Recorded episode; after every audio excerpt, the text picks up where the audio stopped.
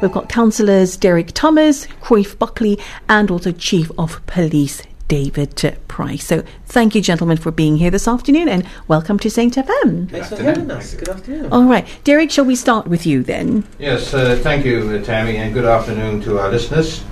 Uh, the public will be aware that the Incident Executive Group uh, met today, Monday the 14th of December, uh, and uh, agreed that from the arrival of the Titan Airways charter flight in January 2021, all arrivals to St. Helena will be allowed to quarantine at a property that has been pre-approved by a proper officer. Now, we went into great length uh, with this the uh, discussion today, Tammy.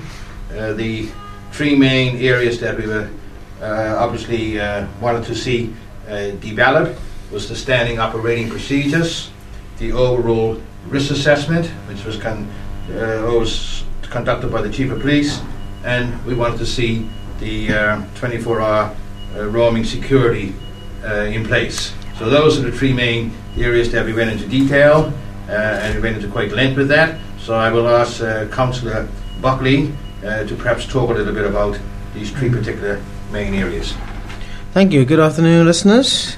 So today the IEG agreed to implement home quarantine for all arrivals with pre-approved accommodation from the January charter flight 2021, and this is based on a limit of 96 passengers per flight through a prioritization exercise. There's some standard operating procedures that have now been tightened. Neighbors in close proximity are to be informed that someone near to them uh, is in home quarantine. And also, there's specifications to de- be developed for roaming security, uh, which includes requirement for 24/7 coverage, and this is to be reviewed by the AG's chambers, and would also cover areas such as signage and, and cordons. Um, a risk assessment is also due to be published, an updated risk assessment on the SHG COVID 19 webpage, and as a summary press release following discussion with the wider Legislative Council. And finally, in early January, before the charter flight, we aim to hold uh, an additional press conference on home quarantine. Okay. Thank you. Yes, so I'll perhaps now ask the Chief of Police to talk a little bit about Thank you, David. uh, surrounding the uh, security. Okay. Um, as Councillor Buckley's mentioned, one of the requirements that Incident Executive Group had uh, for today was to see what the proposals were in relation to uh, the, the security uh, service that's going to be added on for the January flight. Um, those specifications have been drafted. Um, they were circulated across the island last week to interested parties to see, because obviously the first question was, is anybody prepared to do this? It would have been pointless us designing a security system that no one wanted to do. Mm. So uh, the outline of that has gone out already. Uh, a very, very pleasing number of people and groups have responded to say they would be interested in, in running that service for the community of St Helena. Um, so the, the next stage now is to go with the more detailed um, specification, which is what the, the council's had a look at today, and then start negotiating with some of those individuals eventually to come to a point where there will be uh, a contract between St Helena government uh, and, and whoever it is who's delivering that service. Uh, that service is to enhance what we've already been doing for people in home quarantine, but that's relied heavily on the health service and the police officers, both of whom have other jobs to do. Uh, and one of the criteria the councillors wanted was an enhanced security service, so this is what that's designed to do. Um, as was mentioned, the risk assessment, uh, the comparative risks between Bradley's and home quarantine, um, will hopefully go to the wider Legislative Council this week.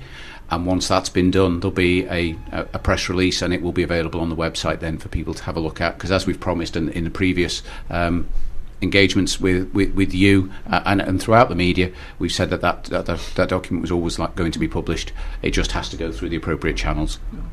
All right, thank you. Uh, I know this is just a statement, Derek. I guess you've all just come out of the meeting, so it looks like you've spent almost the entire day thrashing out this very important uh, topic for St. Helena. Yes, uh, you're absolutely right. We've been there almost uh, all day, Tammy, thrashing out all of these uh, details. Uh, there are further works to be done, which will be carried out in the coming week.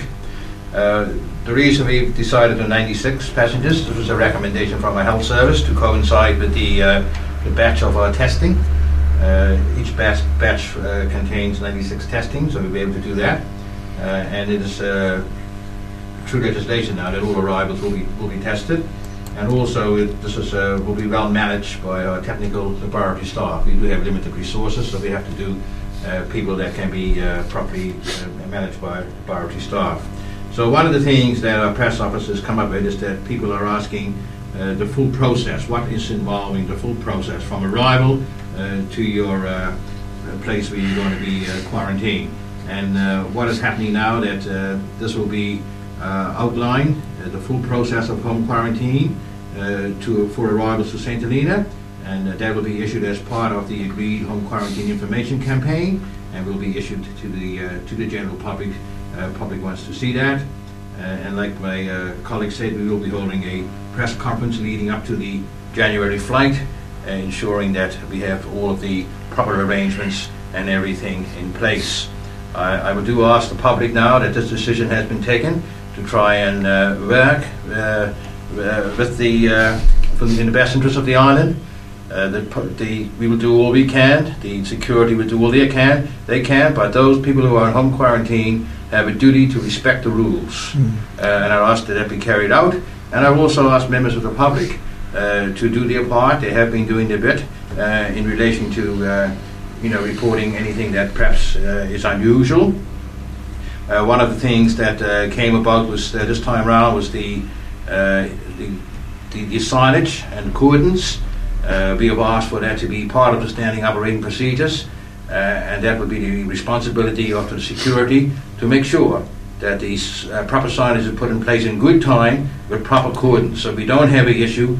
Uh, we'll be trying to play catch up after a few days. So and so property being used. There's no signage, signage in the wrong place, no cordons. All of that will be done at the initial stages, so we wouldn't have that problem.